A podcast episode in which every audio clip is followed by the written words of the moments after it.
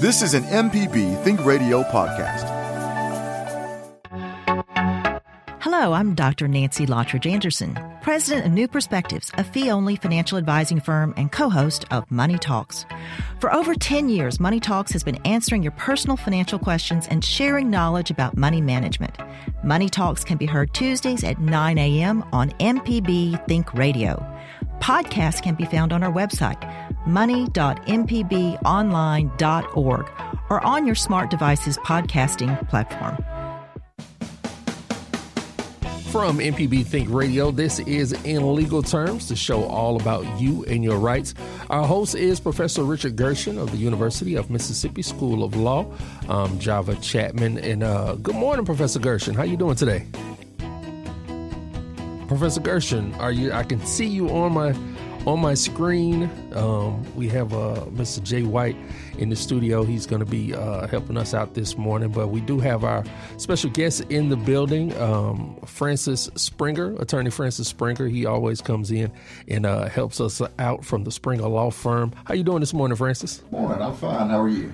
Oh, I'm doing all right. I'm doing all right. I'm glad we're having this uh, conversation this morning um, about um, wage and hour law. It's kind of um, uh, right on time as uh, MLK uh, holiday was just yesterday. Right. Hopefully, everybody enjoyed their um, their day off or a day on, as a lot of people like to say, not a day off, but a day on, a day of service. But um, uh, you know, many may not know that as uh, Dr. King you know, before his untimely assassination, um, really shifted from civil rights, um, specifically for um, African Americans, but uh, shifted to uh, po- poverty um, for all Americans. And, um, you know, you may remember in Memphis, Tennessee, he was actually on a march for sanitation workers for fair wages. That's correct. So it's kind of, uh, you know, it's kind of uh, interesting that we have this show on today. And um, how do you feel about that, Professor Gershon? I think we have you on now. Oh, great, great job. It's great to work with you. And uh, yeah, I think that's a really good point because, you know, people's jobs are their livelihoods. And, uh, you know, a lot of times, though, people don't have control uh, when they have a job. They can't, you know, there's not a lot of power that they have. Um, and so uh, that's why we have laws that ensure at least that there are some fair labor standards. And uh, Dr. King's uh, march uh, was was important in that regard. But you know, there's still poverty. I mean, there was a war on poverty that we're still fighting, and that's why we're really happy to have Francis Springer here today. Uh, as you mentioned, I mean, you know, Francis, you are a former police officer, former uh, law enforcement officer, and and a lot of times we have you on to talk about criminal defense and and you know and your your rights in terms of dealing with law enforcement, but Today we're talking about uh, wage and hour law. So how did you get involved with that? Uh, good morning, Professor Gershon. Uh, how I got involved in it, I guess, is uh, when I graduated law school in 2011. The market wasn't the best in the world, so I hung the little uh, shingle Springer Law Office and have been doing uh, what I can since then. But long story short, since I was a, a deputy sheriff, I represent a lot of officers through the Police Benevolent Association. And uh, one of the issues that uh, officers have is with overtime, comp time. We'll explain kind of what that is. It's a little different for government employees, but I had some uh, Hinds County deputies that had an issue with overtime and not being paid compensation time. So I took those on and I began to learn the Fair Labor Standards Act. And it's kind of a, a, unique area because it's easy to really prove or disprove if you've been wronged because the hours are recorded, the duties are known, and you can kind of fit it into the FLSA.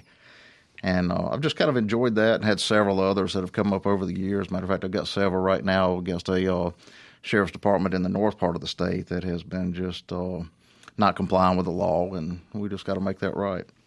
Well, you know, let's start with something that we've all heard about. You know, we talk, we hear about the minimum wage. What what exactly is the minimum wage, and does Mississippi have, uh, you know, its own state law regarding minimum wage? No, Mississippi has very few laws that uh, help employees, and minimum wage is not one of them.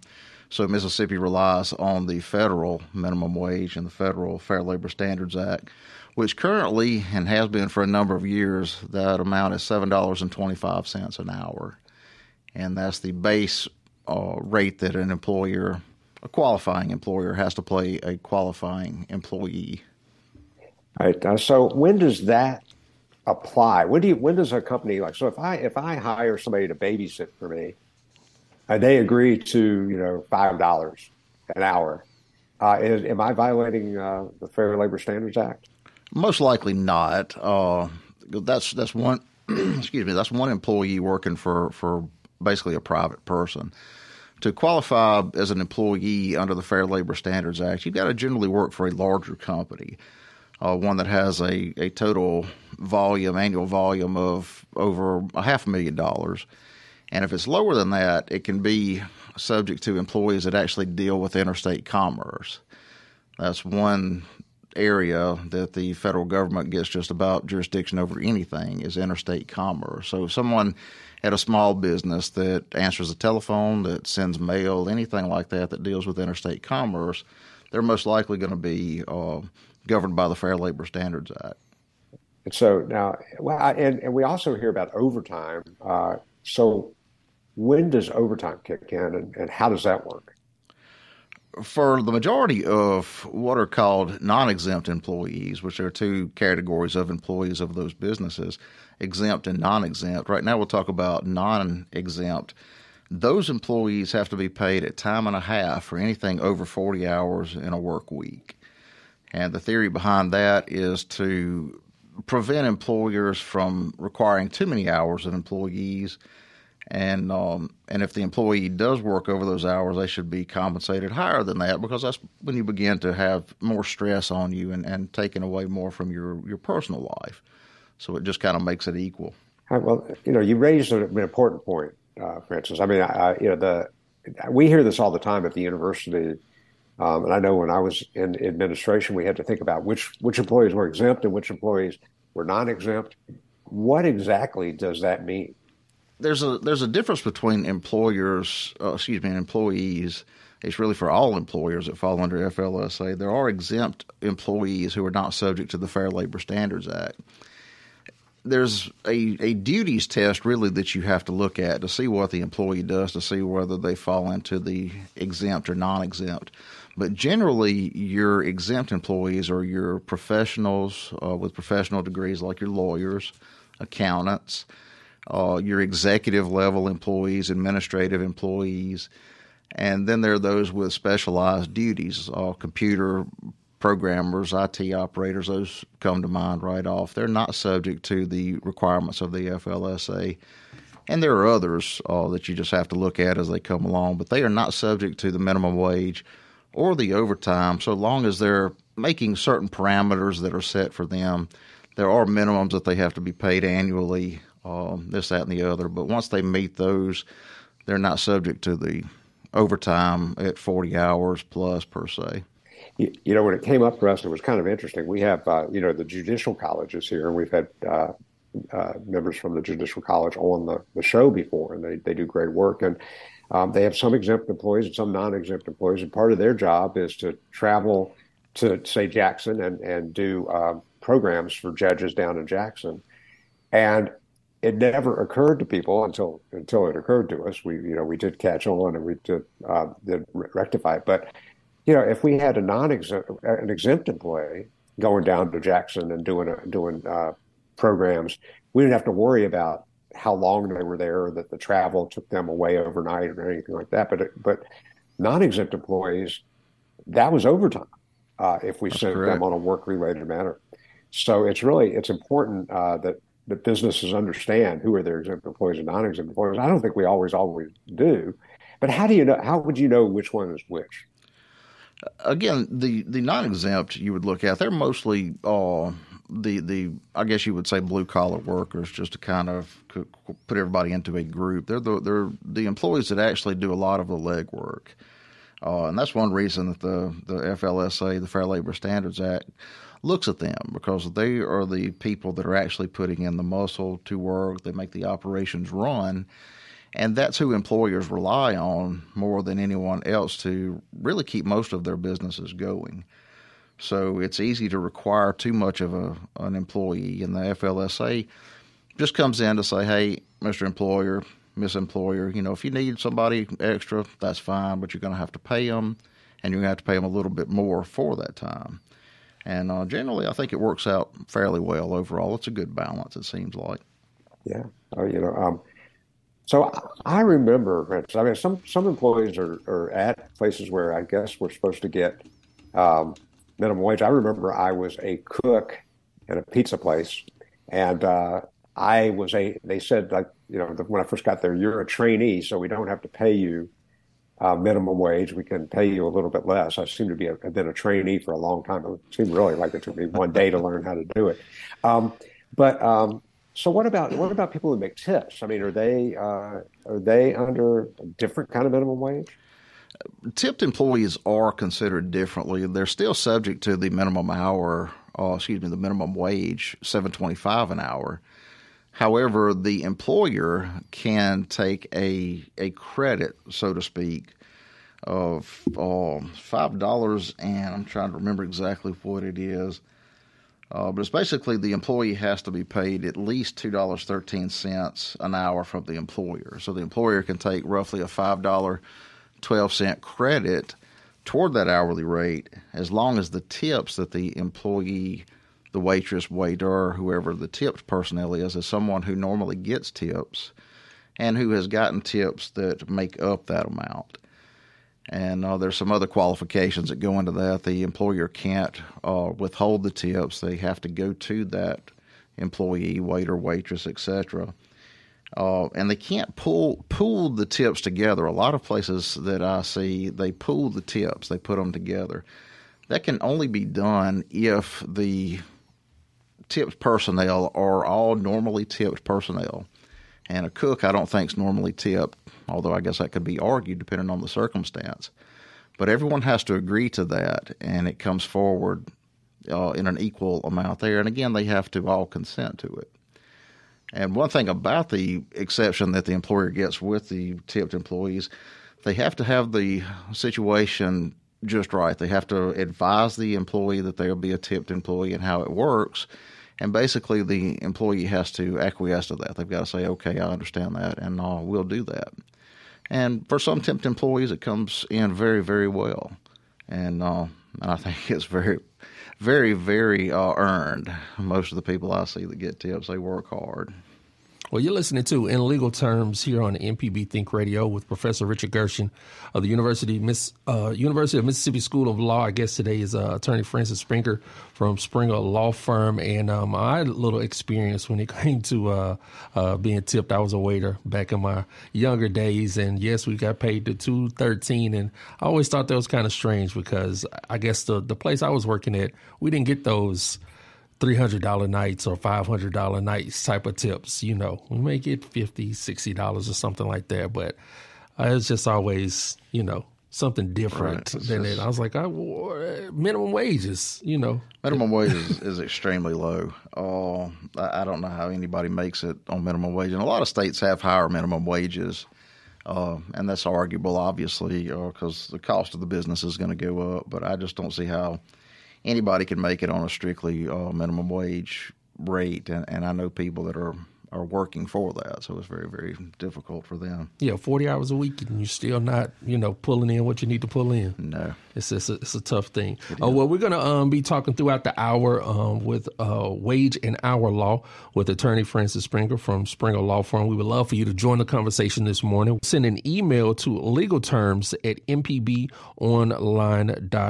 And not everyone has a chance to listen to our show live, so you should feel very special if you're doing so. But if you've missed any of our programs, you can listen to the whole show at inlegalterms.mpbonline.org. Our host is Professor Richard Gershon from the University of Mississippi School of Law.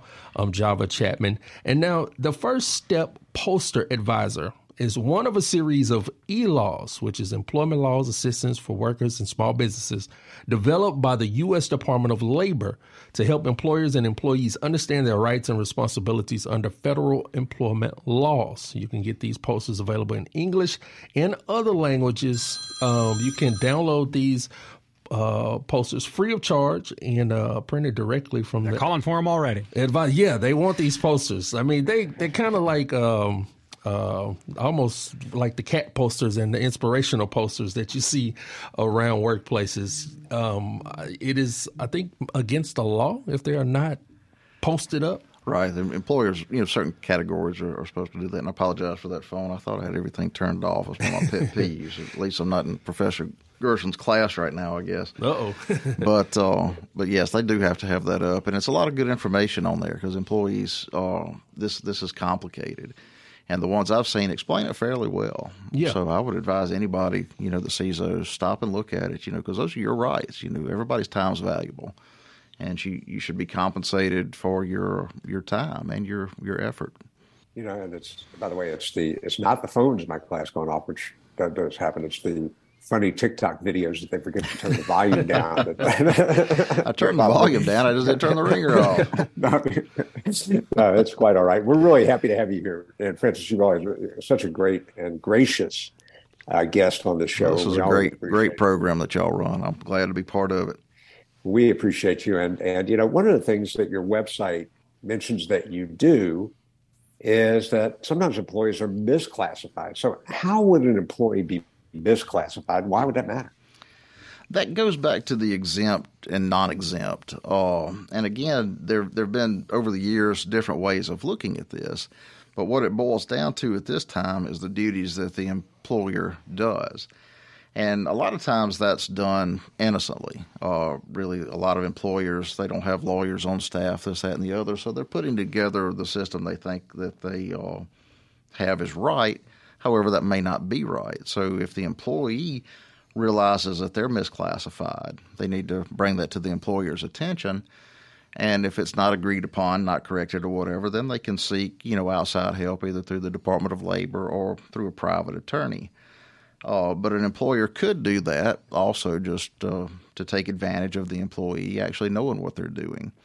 And uh, the Fair Labor Standards Act provides for a little different remedy if that's the case, if it's bad faith.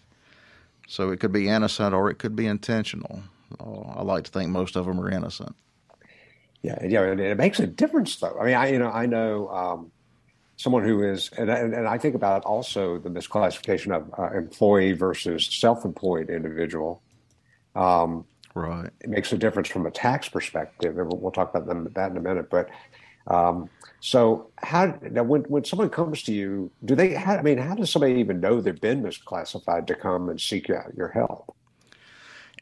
it's not easy again, you know, for the for the person to understand that. Usually, it's if they've heard of somebody in a similar situation that has been found to have been done wrong.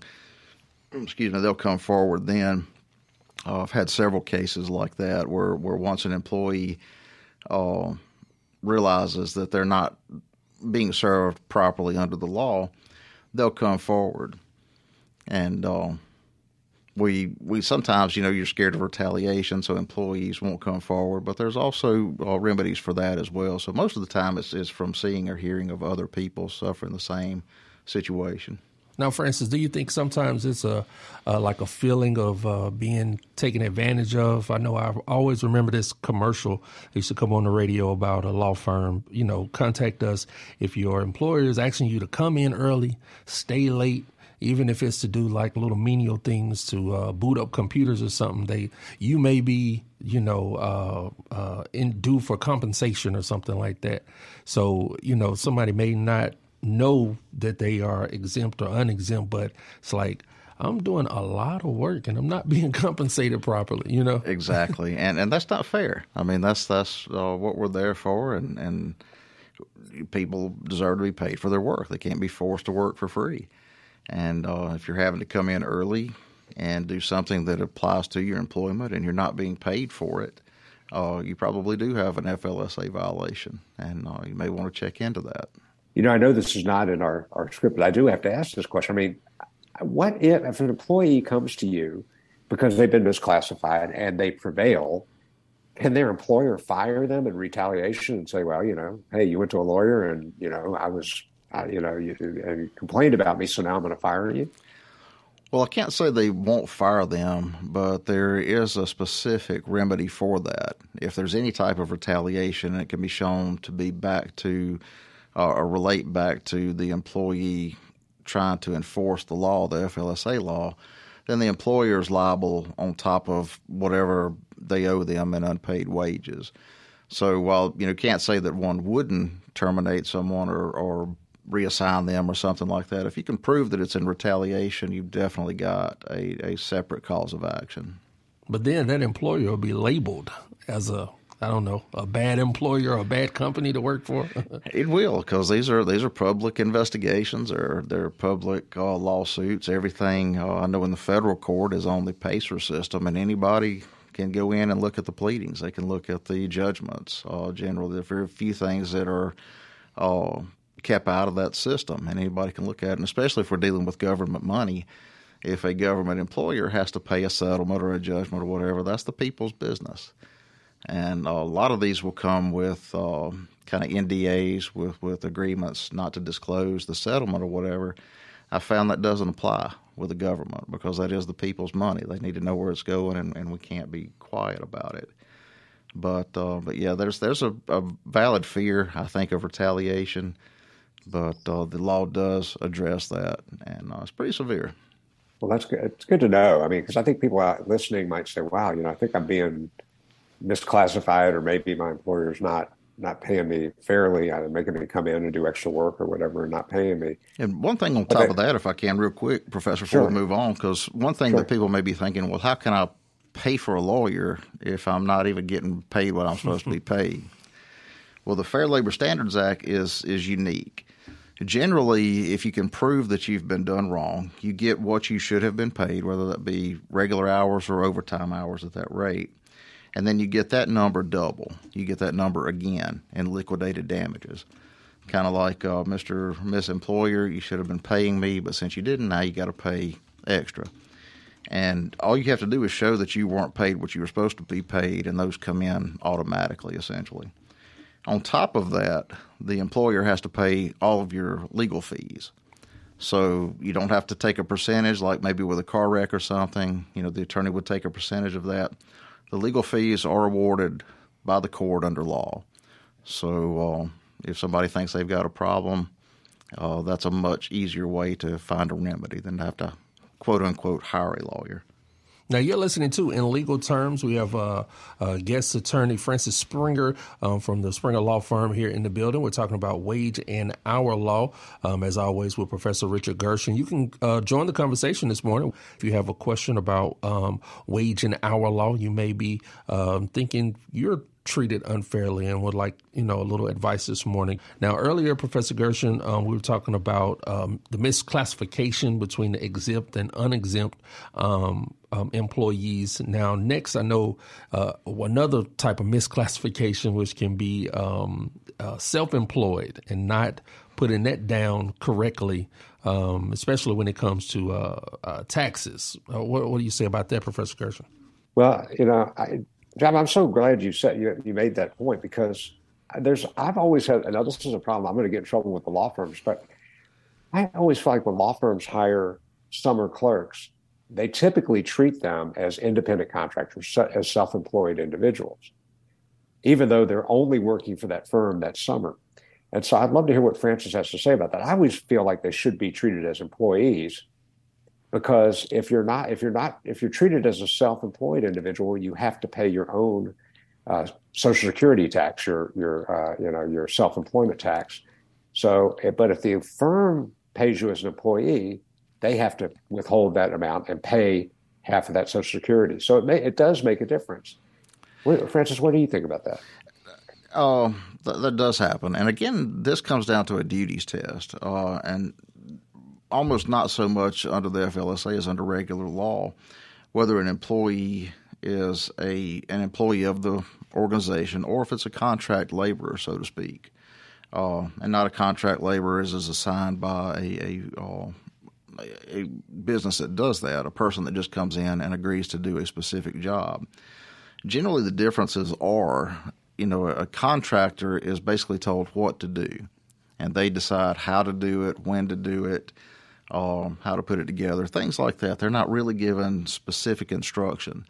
Employees are different. They're usually given hours to work, assigned a specific job, told, hey, I want you to do this this way, and that's how they have to do it. generally, those are the differences between the two. And uh, sometimes the summer associate, I guess, could fall into that position if they're looking to do maybe research on one project overall. But many times they actually do fall into the category, or oh, excuse me, the category category, if I can even speak it right, of an employee, and uh, should probably be treated that way. Uh, but again, the, the firm may or may not come under the FLSA depending on its size and, and what goes on there, um, as with any employer. And the, uh, by the way, the uh, reg, regulations to the Internal Revenue Code are really specific about the difference between employee and self-employed individual. And every time I read them, I think, well, you know, I think those clerks probably should be treated as employees, but the firms save a lot of money by not having to pay those benefits. That's correct. Uh, That's correct. So now, so what happens? I mean, if, if someone do you do you have, have you seen a situation where somebody came in and they said, "Hey, I should be treated as an employee, but I'm being treated as self-employed"? Are there provisions that deal with that? I've not personally had one of those, but there are, uh, and it would get kind of more into tax law, like you said, than anything else. But that is going to roll over into FLSA if it determined, say, they went a year or longer, and it was determined that they were an employee and were treated as a, a contract employer, basically getting a 1099, paying all their taxes. You could come back and have a, a year's worth of overtime that could be due. Um, so you know, it's it's definitely something to look at. And most attorneys, you know, if, if they work in FLSA, they'll kind of look at this and, and kind of get an idea before they go forward with litigation. But on top of that, anybody can report a suspected violation to the Department of Labor. And the Secretary of Labor, they've got thousands of employees across the country. They can investigate and kind of see what's going on. Um, easier than a lawyer can. But uh, either way, you can go and hopefully get a remedy if it's due. You're listening to In Legal Terms on MPB Think Radio. Professor Richard Gershon is our expert host, and I'm Java Chapman just your regular host.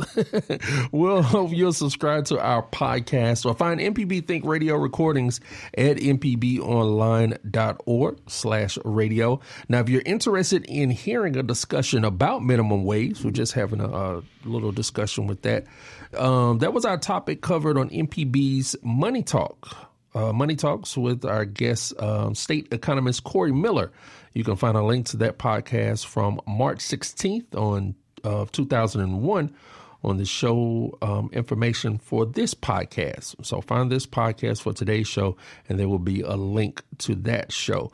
Um, now, this morning we're talking about wage and hour law with our special guest, attorney Francis Springer, and um, we do have some phone calls uh, to get to. Let's first go to uh, Raymond uh, in Meridian, who has called to join our conversation. Good morning, Raymond. Good morning. What's your question I today? was wondering about, yes, sir. I was wondering about uh, uh, employer changing the rate of pay. Uh, as referring to truckers, uh, most of them are paid by the mile, and uh, when it gets changed from uh, uh, to like uh, uh, to by the hour, then uh, they're lost in in how much they're getting paid uh, as opposed to what they was getting paid.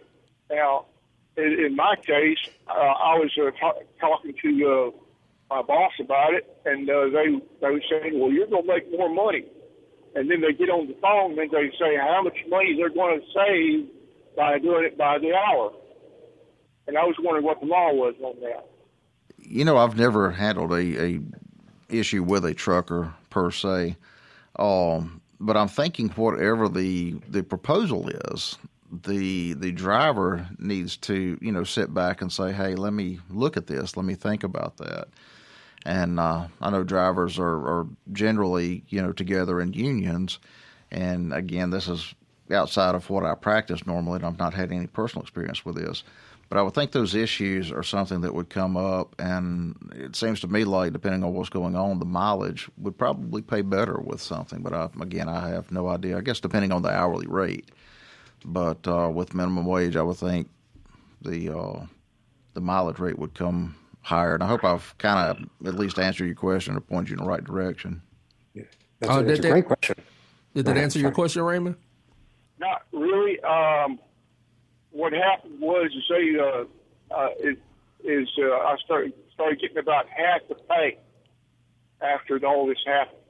I would suggest, you know, with what you've got, contact a, an attorney that does FLSA and run it by them, and uh, either that or call the Department of Labor and just ask them about it because they can kind of give you an idea if what's being done is legal or not. And as long as it's it's legal, you know, the the agreement can be pretty much whatever.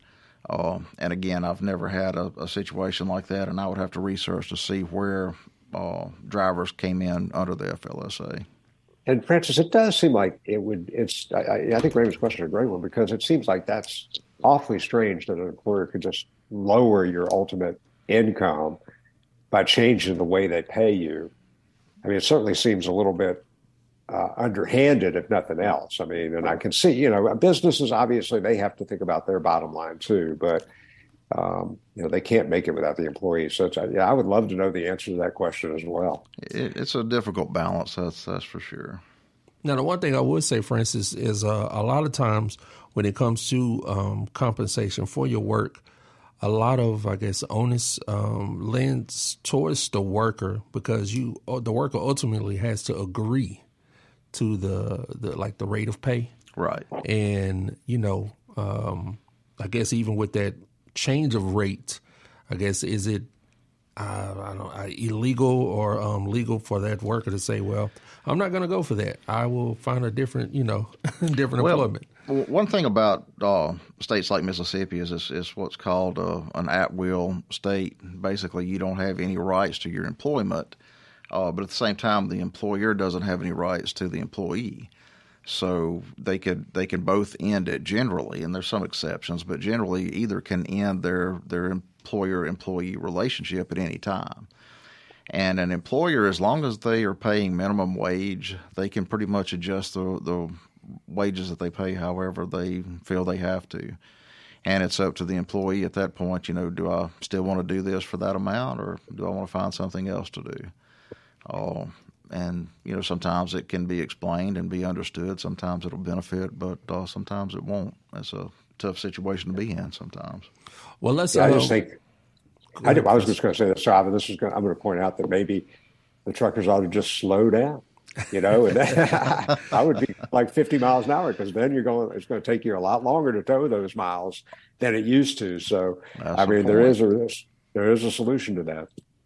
Well, uh, Raymond, we appreciate your uh, calling this morning, and let's continue with the phones. We have uh, Cynthia uh, in Paris um, calling in today. Good morning, Cynthia. Good morning. How are you? Oh, we're doing fine. What's your uh, What's your question this morning? My question is: Is there a statute of limitation?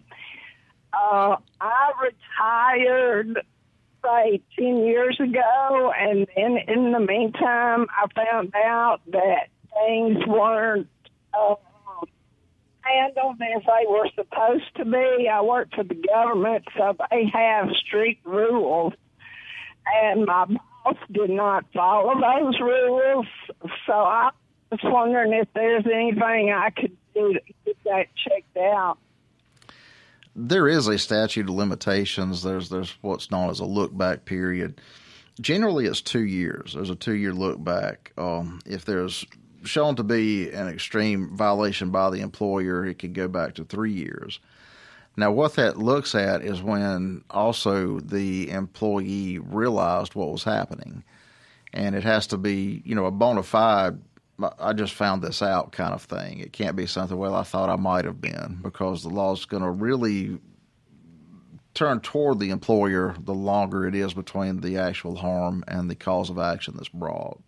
Okay, thank you so much. Sure. We appreciate you calling this morning, uh, Cynthia. We're talking uh, wage and hour law with attorney uh, Francis Springer, and as always, uh, my expert host, Professor Richard Gershon and Java, you're you're an expert on lots of things I'm not an expert on, and I'm not an expert on many, so I or anything. So you know, I think you deserve that title as much as I do. But um, you know, so uh, I, I, that, you know, I think that, that question about the statute of limitations is just important generally. Francis, don't you agree? I mean, I think anybody that has a cause of action, if you have any doubt at all, um, sooner is better than later. That, that's true with with any legal issue. Uh, uh, I guess you could say that really with any medical issue. It's kind of the same thing. The sooner that it's looked into, uh, the more available the evidence is to prove yay or nay. And uh, people's memories are usually fresher, and, and again, it's it's from something that you the court usually looks at as something you knew or should have known. So, the sooner the better, obviously. Now, let's let's talk about um, you know could could I when we talk about job related work. So if my employer says you know well you need to show up uh, on Saturday uh, because we're going to have a company picnic and everybody's expected to be there, would that I mean would that be something that would be job related if you have to be there? Uh, pretty much if you're told to be somewhere without a choice by your employer, that's going to be compensatable uh, because it's taking away from your ability to do what you want and when you want. So, so you can get paid for the company picnic. If they make you be there, I would, I, that's my argument. Is you're, you're, told to be there. You're it's company related, job related. Get paid so. while you're eating barbecue. well, employers should pay regardless, you know, on that. So anyway it's still you know it's still your time and and so what about training what about mandatory training it was interesting what you what you spoke about earlier with employees uh, traveling to to training generally all training hours are compensable and that's that's if they're basically known of by the employer the training applies to the job and the employer doesn't stop the employee from going to the training. And some of those are classes that may be taken or, or may be taught They would be a little different, obviously. But even driving to the training, and that's that's an interesting aspect because because generally the driver has to be paid for the time traveling, but those riding with the driver aren't subject to being paid under FLSA because I guess they're technically not working; they're just along for the ride. Uh, but you don't get like pay for sleeping. You know, if you're out of town on training, you get you get paid for the hours that you're training. Uh, so, and and it can't be an agreement. You can't say, "Well, I'm going to go to this training, but I'm not going to bill the employer." Uh, you can't agree to waive the FLSA. It's going to apply regardless. Well, I know when I first started a couple jobs training, that first week you did get paid, and then those hours were kind of soft, mm-hmm. and I would be like, "Oh, okay, this is this is nice." But then you know you get into the hard work. And yeah, and, like, it, and it could be lower in a situation like that. You know, trainee could get paid less than uh, uh, maybe you get paid after the training, but it still has to be minimum wage. Yeah. Now let's. Uh, we have a, a, another caller before our next break, um, and this actually wants to talk about uh, uh, the trucker call. Uh, this is Elizabeth in Mobile. Good morning. Hi, good morning. I'm actually a labor and employment lawyer as well. All right, and great. I do know that the Department of Labor has specific regulations relating to truckers. Um, that actually has to do, one, with the weight of the truck. Um, if it's under 10,000 pounds, there's one rule. If it's over 10,000, it's a totally different rule. Um, and you know there is an exemption under the FLSA um, for truck drivers as far as overtime and minimum wage. Um, I would think that your best resource would be going to the Department of Labor regarding that, and it may also depend. I know you said the company as to whether you are actually an employee of the company or if you're an independent contractor that is contracting with the company. So that's all I have to say. Um, but I think the Department of Labor would be a great resource to go to because they will be very familiar with those regulations. I just happen to know a little bit about hey, it. I'm over here taking notes. I appreciate it. sure thing. Sure thing. Uh, thanks. Thank you for that call. That is, we really appreciate your expertise and, and weighing in on the show, and that's very helpful. Absolutely. Um, and so, thank you. That's uh, great and something that's why I always when, when I, I, always laugh when I'm called the expert host because I, I go to, on this show to learn and I, I learned so much during the show and I, I just uh, learned something new as well. So um, now let's talk about tips. All right, let's switch to tips for a second because that seems to me a place where that's always you know how the tip is done because if it's put on a credit card how does the employee even get those tips does can the employer withhold those tips or overtime? How you know are there any uh, recourse? Is there any recourse for an employee in that situation? You know, as far as the the workings of how it works with uh, tips and, and say cash versus credit card, that I don't know. Uh, but what I do know under the FLSA is those tips go to that tipped employee, unless, like we say, there's been a proper tipping pool set up. And uh, there's definitely uh, things to look at there. Again, it's got to be voluntary. It's got to be of all the tipped employees uh, with an agreement that they will be shared in that regard. So the employer, however they do it, they've got to ensure that the tipped amounts go to the employee and that they're enough there to make up at least to the 725 an hour. And uh, Java and I were talking uh, during some of the breaks. You know, some of those jobs you can easily get over that amount, but uh, some of those jobs you may not make it to that amount. So the onus is on the employer to ensure that the employee gets at least minimum wage in a, in a tip related job. And I know when I was working my tip related job, uh, we did have to pool our, um, our, our tips, and also the cooks were included in our tips. And um, you know, it's, it's, with most teams, somebody was not really pulling their weight, right? And, but they they were cooks, reaping the benefits. cooks aren't generally tipped employees, so that may not have been legal at that time. Oh wow, that was a, I know the statute of limitations is up on that, so we'll talk a, about it. A long, it was a long time ago. We'll see if you should have known about that or not. Well, let's go to our. Um, I believe it's going to be our last call for the hour. This is uh, Harold um, in North Mississippi uh, wants to join the conversation. Good morning, Harold. Yes, sir. My question is, can an employer dismiss an employer because he does a task in a rush and too quick and uh, says that I can no longer keep you because you're hazardous to the company?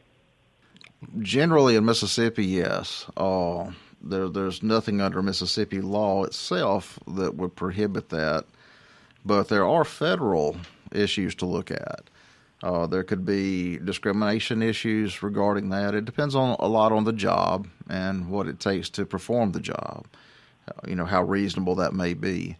Um, so I would say, you know, if that happens, definitely investigate your your legal recourse uh, because Mississippi again is an, an at-will employment state. There are very few things that an employer cannot just simply discharge an employee for, but there are federal overlooks that uh, guard a lot of that. So the first thing in that regard, I think I would look at would be a potential discrimination issue.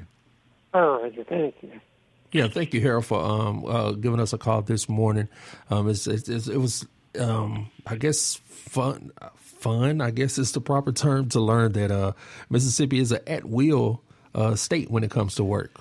The uh, the legislature has not set up many uh, reservations for em- employees to have rights, uh, and the Supreme Court has ruled that without that, an employer can fire an employee for good reason, bad reason, or no reason at all. Well, I guess fun was the wrong word. Interesting. That's that's the correct. That's the correct. I'm having fun this morning, but that was interesting to learn about the right. at will. Now, um, I know we're coming up on the towards the end of the show, and uh, Professor Gershon on the on the script. I think we have maybe the most important question um, of the day is uh, where do you file a complaint? Absolutely. Uh, again, with with wage and hour, the Department of Labor is the federal entity that oversees all of these regulations uh, an employee can file a complaint with the Department of Labor to have it investigated, and they can also consult with an attorney that handles these. The Department of Labor obviously will will work a little faster. They can get into the employer and look at records a lot quicker than you can through litigation. But sometimes with the Department of Labor, you don't get everything that you could get through a private lawsuit. Um, liquidated damages sometimes are delayed if they're awarded at all in those regards uh, but they're definitely going to be awarded in a private lawsuit if you can prove that you were uh, injured, done wrong. So, Department of Labor or an attorney. So, how you know if somebody has a claim, uh, which would you recommend? Uh, which is going to be their best recourse? Probably my experience right now would be a private attorney, um, especially since COVID. I know the Department of Labor has been backed up like all agencies are, so it's going to take a little time for them to get into it. Uh, now, that's not going to reduce their time to look back. You know, once a complaint's made, it's pretty much solidified that everything's looked at from that point. Uh, it just depends on the circumstance with the individual, and and you can do both. You can do both, but if the if the DOL Department of Labor finds out that you've got an attorney working on it, they're probably going to tell you just to go that route because they've got so many other things to do. This has been great, and and you know, Francis, if somebody needs to get in touch with you, how would they do that? Uh, they could go to springerlawoffice.com. It has my information there, or call me here at my office in Jackson. Now, this has been a, a very interesting uh, conversation as we are coming up on the end of the show. Uh, Professor Gershon, I appreciate your um, expertise uh, this morning. And uh, Francis, I appreciate you for uh, coming in and always being kind with your time. My and pleasure. um, if, if you did not know, um, to go along with that at will state uh, that Mississippi is, we don't have an official state minimum wage. No. But but the federal um, uh, minimum wage is seven dollars and twenty five cents an hour. Um, we are one of five states: Alabama, Louisiana, Tennessee, South Carolina, that doesn't have a uh, separate state minimum wage. So do with that information as you will. Exactly. That's a wrap for In Legal Terms. Once again, Francis, thank you for joining us, and uh, we appreciate you for participating in our broadcast, this one and many podcasts that are available to listen to from the MPB Public Media app. Um, this is In Legal Terms. Our team consists of board engineer Jay White, call screener, intern Charles Arnold, and podcast producer Jermaine Flood for, for Professor Richard Gershon, who hosts from the University of Mississippi School of Law. I'm Java Chapman, and join us next Tuesday, 10 a.m. for In Legal Terms, only on MPB Think Radio. This is an MPB Think Radio podcast. To hear previous shows, visit MPBOnline.org or download the MPB Public Radio app to listen on your iPhone or Android phone on demand.